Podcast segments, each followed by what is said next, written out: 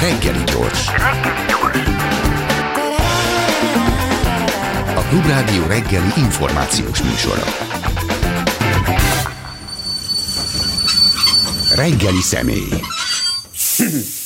A reggeli személy pedig, ugye a kommunizmus áldozatjainak emléknapja van ma, Csinak Sándor filmrendező, és miután aki 1000-es vagy 90-es évek elején nagyon sokáig dolgoztunk együtt a, a Fekete Doboznál, sőt közös filmeket is készítettünk, ezért tegeződni fogunk.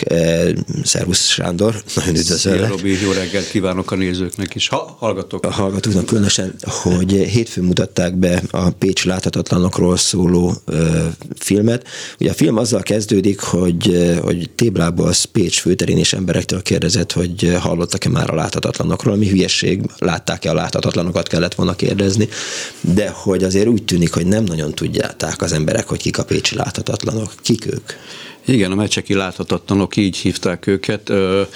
Ők azok a, azok a fiatalok, idősek, férfiak, nők, bányászok, katonák, akik fölmentek a hegyekbe, amikor az orosz csapatok megérkeztek. Ugye 56-ban elfoglalták Budapestet a szovjet hadsereg, és akkor elindult a nagyvárosok felé, hogy mindenhol, ahol még ellenállás van, leverjék. Uh-huh sajnos mennyire aktuális ez a dolog. Igen. Ezért ez egy szomorú történet ilyen szempontból, hogy ez most itt éppen fölmerül. Lényeg a lényeg, hogy, hogy a, a, a forradalmárok átvették a várost, a város vezetését.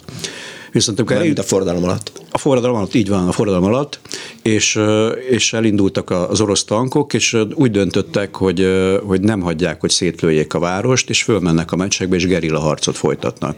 És tulajdonképpen ők tartottak ki a legtovább, tehát november 10 kettedikéig voltak fönt a hegyekbe, és, és nagyon kemény ellenállást tanúsítottak az orosz hadsereggel szemben, és nagyon komoly veszteségeket tudtak okozni. Hogy találtad meg őket végül is? Vagy, vagy hogy találtál rá erre a témára? Egy kollégám Egri Manó keresett meg ezzel a történettel, ő ismerte az egyik főszereplőt, és mondta, hogy jó lenne ebből egy dokumentumfilmet csinálni. Megmondom őszintén, az elején egy kicsit így óckodtam tőle, mert ez az 56 már legalábbis számomra eléggé lerágott csont volt. Legalábbis nagyon sok mindent nem tudtam róla. Úgy értem, hogy erről a történetről, mert amikor megismertem Joe bácsinak a történetét, ő 16 éves volt, amikor fölkerült a hegyekre, 16 jelzem, Hát és jó, fiatal volt, tehát hát- az, az ember ilyenkor nem fél senkitől, igen, semmitől. Igen, igen, és 16 évesen végigcsinálta az ellenállást, forradalmat, és nagyon sok, hát elmondása szerint ő tényleg több embert tudott kiiktatni, meg tankokat dobált molotov koktéllal, meg kézigránátokkal, és, és akkor megismertem az ő történetét, és akkor egyből azt mondtam, hogy na tényleg ebből egy filmet kell csinálni, mert ez fantasztikus, hihetetlen. Különben az ő utóélete is fantasztikus, tehát ő 18 évesen, tehát ugye kikerült, ők elhagyták Magyarországot, 42-en maradtak a legesleg végén, és elhagyták Magyarországot, elmentek, először úgy volt, hogy elmennek Ausztria felé, de akkor már le volt zárva a zöld határ Ausztriába, és ezért Jugoszláviába mentek át, és ott egy ilyen poszt koncentrációs táborba zárták be őket addig, amíg az ENSZ segítségével meg nem találták az adott országot, ahol őket befogadták. Joe bácsit Ausztráliába vitték először, és onnan az Új-Zélandba. Tehát képzeld el, hogy egy hónapot utazott hajóval 18 évesen, tehát a világ, Magyarország tudta, az egyik legtávolabbi pontra került, ő elmesélt, hogy azt se tudta, hogy hol van Új-Zéland. És hát mindenki, ha jól látom, akkor nyelvtudás nélkül került ki. Abszolút, igen. Eredetileg hány főből állt a mecseki láthatatlanok? A, a történészek szerint több mint ezer ember ment föl Na, a hegyekbe, amikor rengeteg. elindult. Aha. Ez, ez félelmetes, tehát ez több mint ezer ember ment föl a hegyekbe, ilyen őszi ruhákba, második világháborús fegyverekkel, amit, amit tudtak szerezni, tehát a határőr laktanyából, meg, meg a a nemzetőröknek, ami volt, és, és ezzel vették föl a harcot a világ egyik legerősebb hadseregével és ugye azt mondtad, hogy végül is 12-én, november 12-én hagyták el az országot, ugye november 4-én foglalja el a, a November 3-án, igen. Igen. November, hát november 1-én Budapest elleni támadást lehet, hogy, hogy, hogy Pécsen már korábban. Igen. November, Pécset, tehát november 3-án érkeztek meg hajnalba, ahogy a, sajnos, ahogy most is történt. Szóval ez nagyon súlyos ez a az orosz hadsereg, igen, ez a hasonlatossága a mai történésekkel, és november 3-án foglalták el a, a repteret, és hajnalban 4-én meg a várost és aki tudott, az, az fölment a hegyekbe. Meg egy, voltak egy páran fiatalok, akik maradtak, azokat elkapták, és akkor egyből be is börtönözték, uh-huh. és a többiek azok, akik csak tudtak, és akik akartak, azok fölmentek a hegyre. Mennyire e, tudták, hülye kérdés, megállítani a, a, az oroszokat a, a, a mecseki láthatatlanok? Tehát mennyire volt számottevő az a harc, amit folytattak mondjuk jó szűk két hét alatt?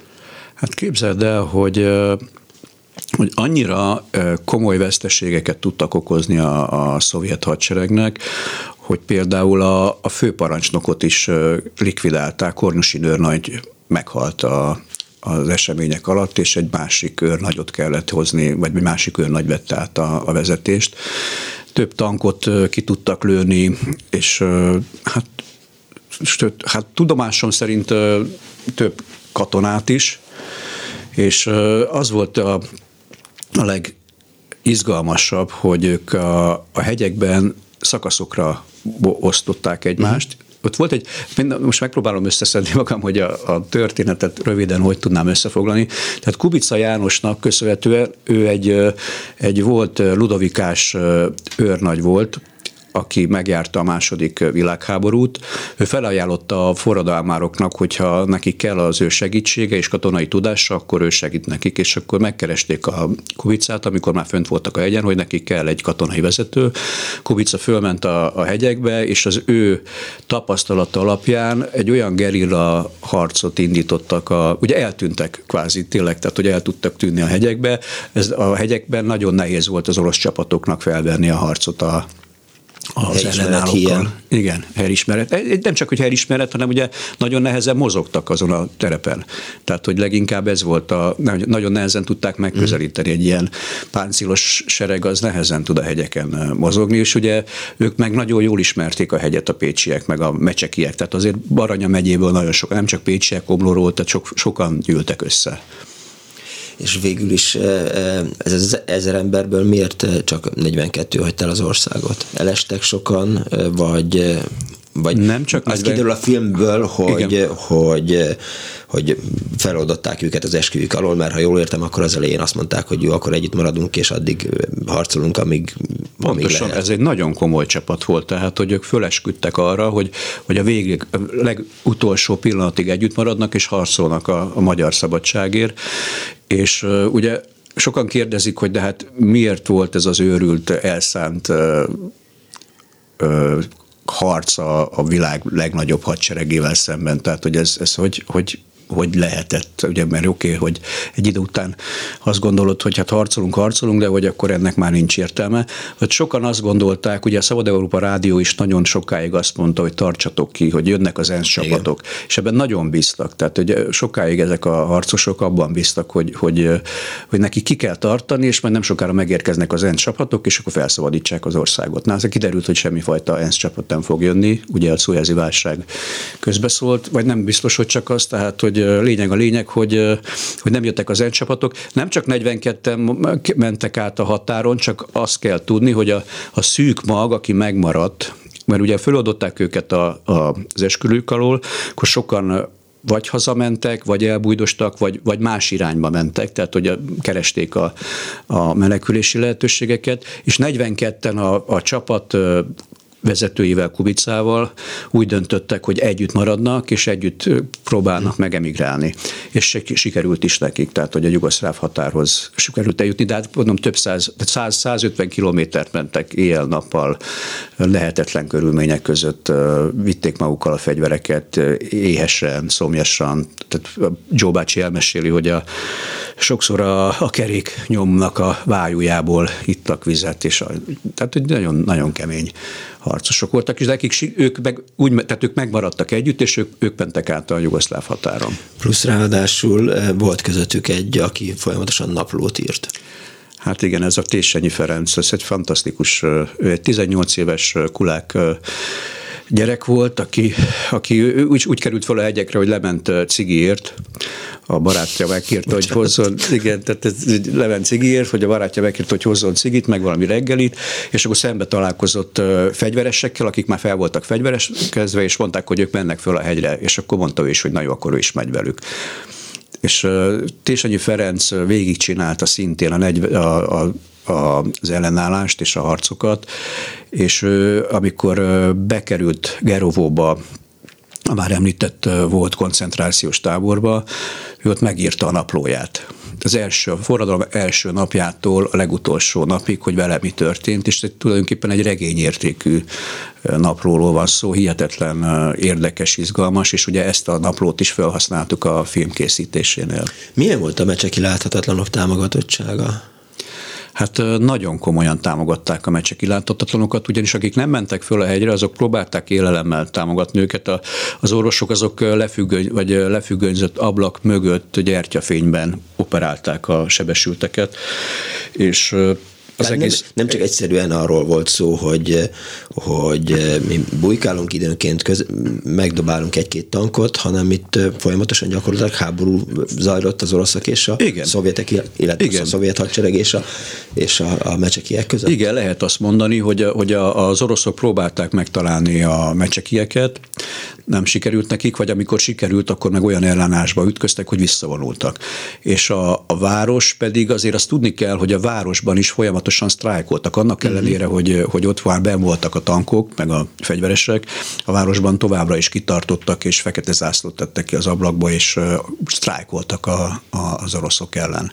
Tehát egy nagyon komoly ellenállás volt Pécsett is, és tulajdonképpen ezt a filmet azért is csináltuk, mert, mert ez egy ismeretlen történet. Nagyon-nagyon kevesen tudnak róla, hogy, hogy mi zajlott a meccsekben, és hogy milyen harcok voltak. És miért csak három főszereplője van a filmnek?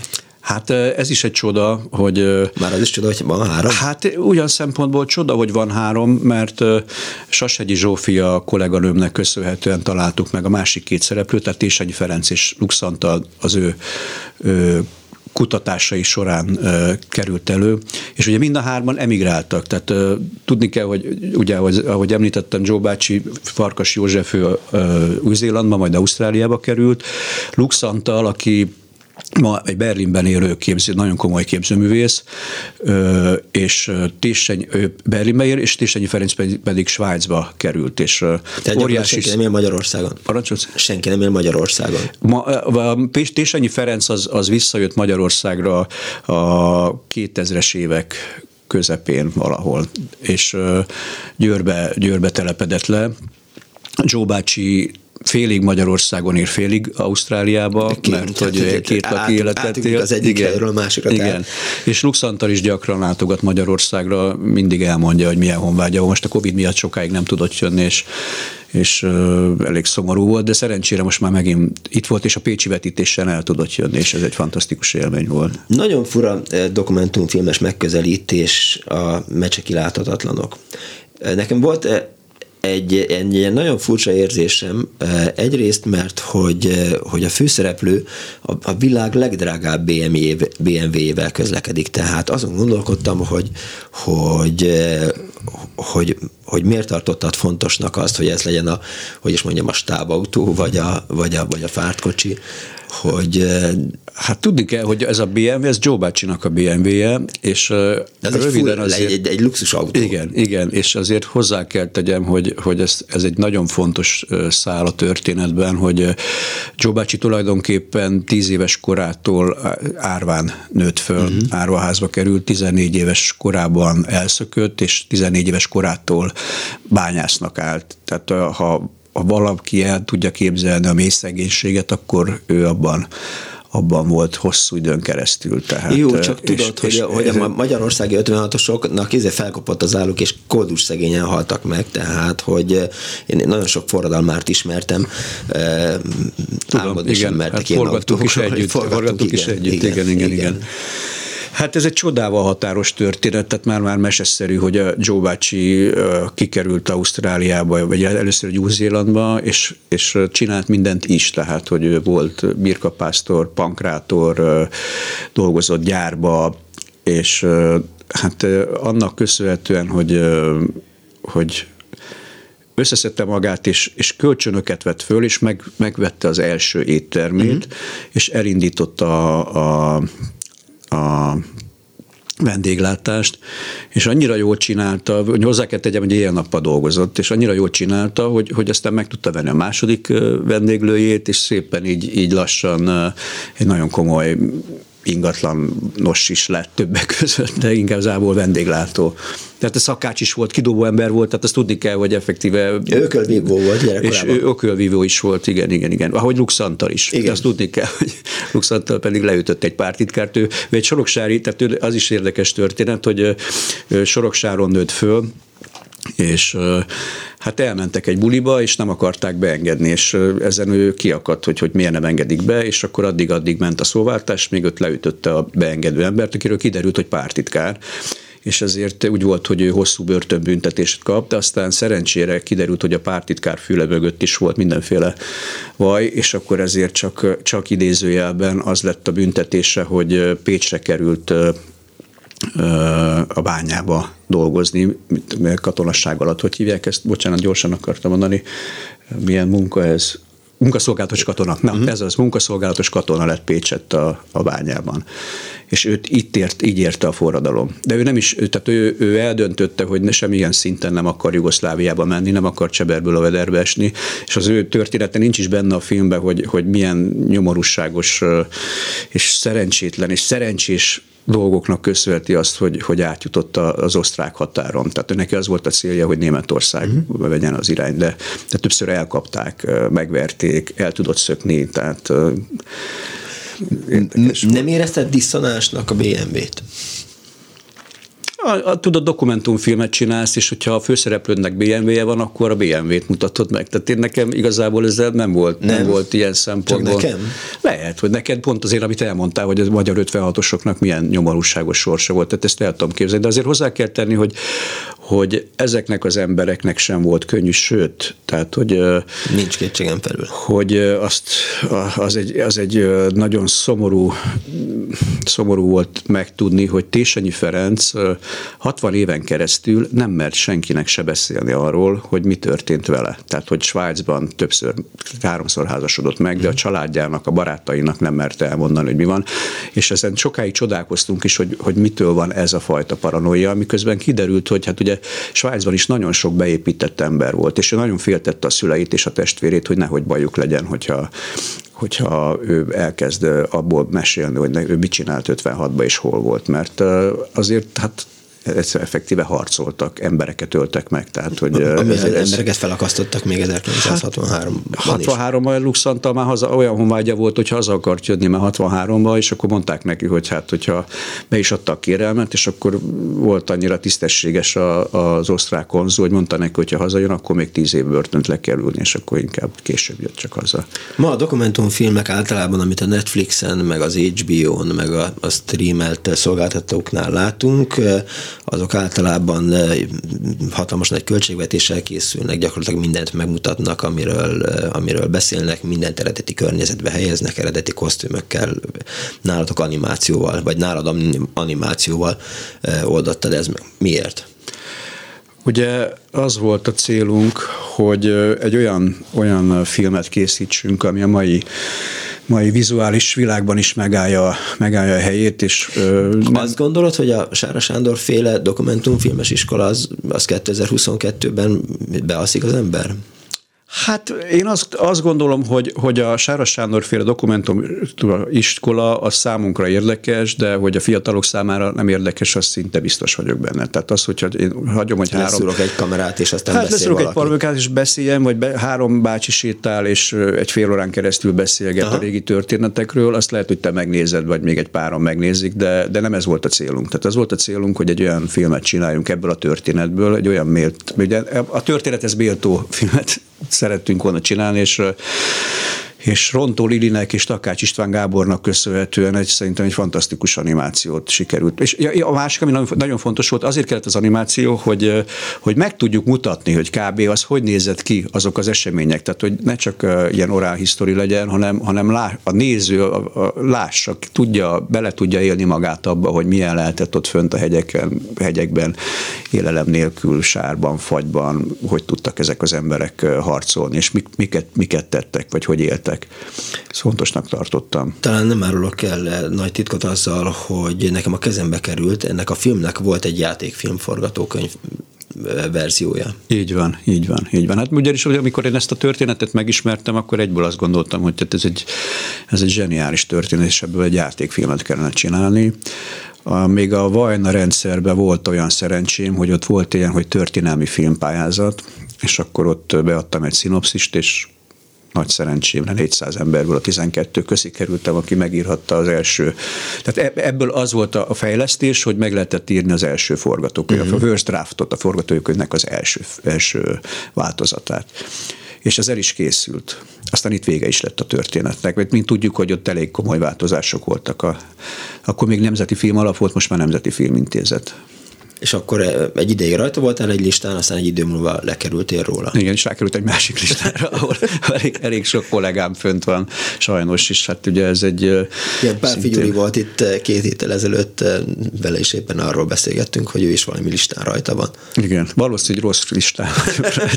Nem lehetne, hogy ezt a listát így felcseréljék adott esetben. Hát itt sok mindent föl kéne cserélni szerintem tehát nem csak ezeket a listákat. Hanem... Milyen költségvetésű lett volna, ha ezt megpróbáljátok rendesen leforgatni? Hát olyan 60 millió forint. Igen? Igen, tehát a, a, hogyha ezt, ezt én legalábbis akkor, már, tehát tankokkal, akkor, akkor, amikor úgy. Tessék? Tankokkal, fegyverekkel. Ja, várja, nem, a, izé- a játékfilm. Ja, nem, nem, én azt hittem, hogy a dokumentumfilmre kérdeztél rá. Nem. Ja, hát az szerintem egy olyan 500 ezer, 500 millió, millió 500 millió forint az, 5-600 millió forint az az összeg, az a, amiből már tényleg olyan filmet tudsz csinálni, amiből látványosan megvannak azok a jelenetek, amik, amiktől izgalmas ez a, ez a történet.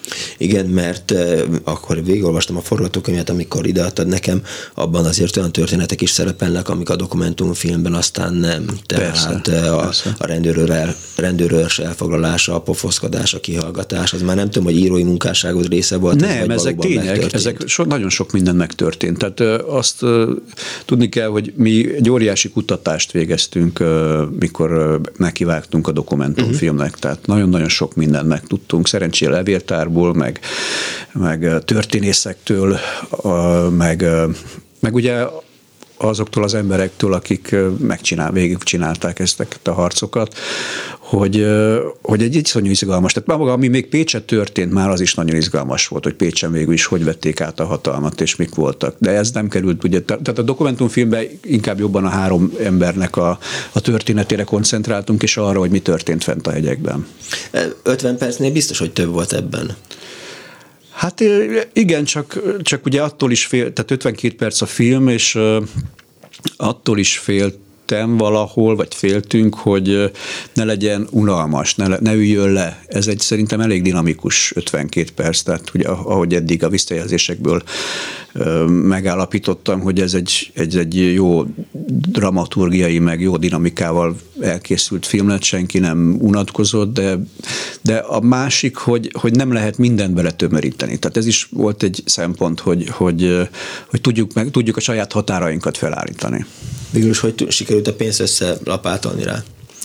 Hát ugye nagyon sokszor pályáztunk, mindig visszadobták, ez a bizonyos lista úgy tűnik, hogy jól működik, és utána ezt döntöttük el, hogy a közösségi finanszírozás felé fordulunk, és ez egy óriási lökést adott a filmnek, tehát ugye ez az óriási lökés itt most egy millió vagy másfél millió forintról van szó, de az arra elég volt, hogy folytassuk a forgatást, ugyanis mi saját pénzből kezdtük ezt a filmet uh-huh. elforgatni, és aztán a közösségi finanszírozás segítette meg azt, hogy tudjuk folytatni a forgatást, és szerencsénkre a Nemzeti Emlékezet Bizottság, ha nem is direkt be a filmnek a forgatását, de a, az orál historiban, hogy mit meg tudjunk csinálni minden résztvevővel, akik ott voltak, és most nem csak a forradalmárokat gondolom, hanem akik érintettek voltak a, az eseményekben, akiket megtaláltunk, arra kaptunk támogatást, és akkor abból is félre tudtunk tenni egy kis pénzt, és akkor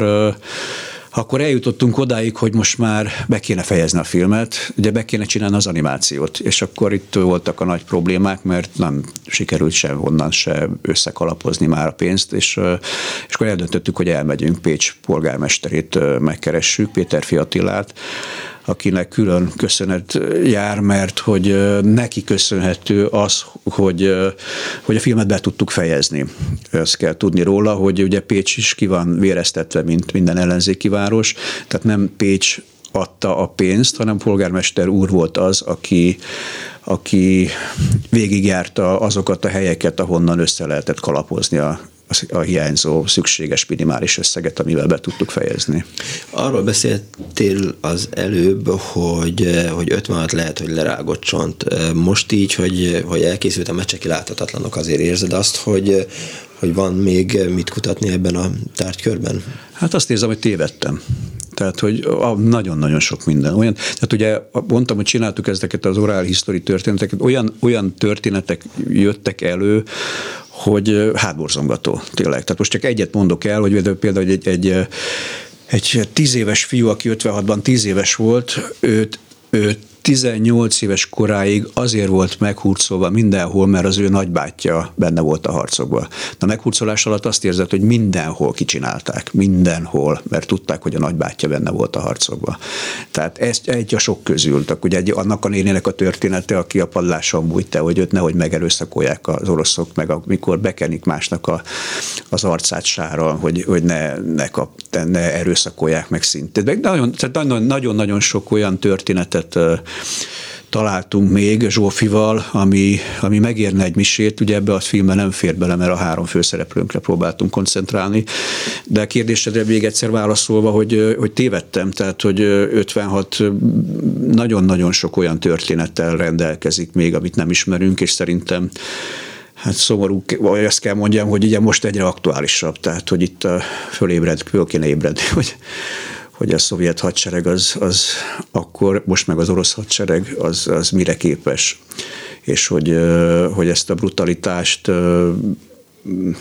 meg kéne mutatni többször, vagy több helyen, vagy több embernek kéne tudni arról, hogy, hogy, hogy ne aludjunk be ebbe, hogy, ahogy, a, ahogy a mostani világ bealudt ebbe a történetbe. Jó, de hát azért attól is lehet félni, hogy, hogy az ember, ha csak 56-tal foglalkozik, akkor berakják egy skatujába, és akkor azt mondják, hogy hát ő ilyen 56 filmes, és akkor mindenki azt várja el tőle, hogy újabb és újabb részleteket ásson elő, de azért hát a világban nem csak 1956 van. Ja persze, tehát én ennél azért öntörvényű vagyok, hogy nem fogok csak azért 56-os filmeket csinálni, mert most készült egy 56-os megismerem, tehát nyilván nem erről van szó, de csak úgy próbálom fölhívni mások figyelmét arra, hogy, hogy itt van még mit keresni. Milyen filmeket csináltál az elmúlt pár évben? Hát ami fontosabb volt, és aktuális is sajnos, most ugye volt 2003-ban, amikor kitört a második iraki háború, akkor született a második lányom, uh-huh. és ez annyira döbbenetes volt számomra akkor, mert egy csoda volt, hogy, hogy, hogy jön a második gyerekünk, és, és közben meg azt látod, hogy megint meghűl a világ, és, és, és háború lesz, és addig-addig mondják, és addig-addig megy a média kavarás, és addig-addig megy a mindenféle játék, meg, meg duma amíg aztán egyszer csak tényleg beindul egy háború, és hát tudjuk a következményeit, tehát hogy ott azóta is háború van, tehát hogy a mai napig Irak az, az kvázi egy iszonyú veszélyes hely, nagyon, nagyon élhetetlen. És ez miről szólt ez a film? Ez a film az a cím, hogy Zöldöklés mestere, Aha. és kvázi az történt, hogy kiraktam az asztalra, mint egy darab nem mondom ki, hogy micsodát, és, és akkor elkezdtem vizsgálni, hogy miért van az, hogy a 21. században még mindig itt tart az emberiség, hogy háborúzik. Tehát mi az oka, mi, mi az indoka, és rengeteg embert megkerestem, nagyon sok emberrel beszéltem ez ügyben, ö, olyanokkal, akik megjárták a háborút, olyanokkal, akik ö, háborús menekültekkel, áldozatokkal foglalkoztak, olyanokkal, akik, ö, akik ilyen társadalmi szempontból próbálták megítélni. És ez egy egyórás dokumentumfilmre sikeredett, és hát úgy Amire, amire rájöttem az az, hogy, hogy ez, ez egy olyan folyamat, amit meg lehetne állítani. Tehát ez nem egy, nem egy törvényszerűség. Csak úgy tűnik, hogy nagyon sok embernek kellene megérteni azt, és, és félnie a háborútól. Ugye, meg miért csináltam, meg ugye ezt egy mondat erejéig még el kell mondjam, meg te is te jól tudod, hogy több háborús helyszínen forgattam, és többek között Csecsenföldön is, amikor még a Pesti Fekete Dobozban dolgoztam.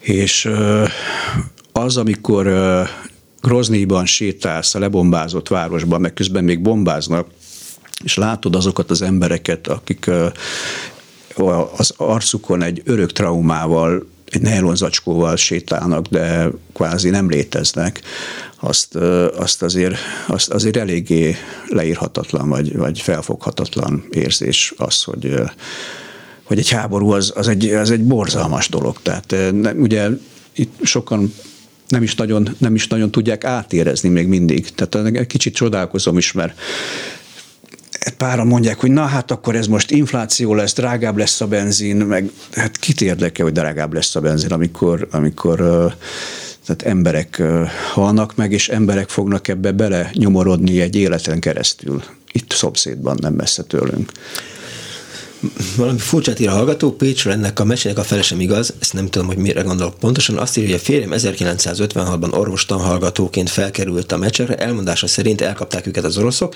egy teherautóra pakolták fel ö, őket, ami a hegyen felborult, így tudtak megszökni. Utolsó figyelmeztetést kapott az egyetemen, minden nemzeti ünnepen begyűjtötték, és dr. Gerbert Ottónak hívták, 2003-ban elhunyt, írta Gerbert Judit. Hmm. Tehát véletlenül az ő férje is a mecseki láthatatlanok között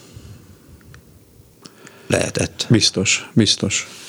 Megdöbbent. Szóval, hogy te igazából operatőrnek indultál, vagy legalábbis akkor, amikor mi elkezdtünk először dolgozni, mi a 90-es évek elején, akkor operatőr akartál lenni, aztán, aztán váltottál. Miért?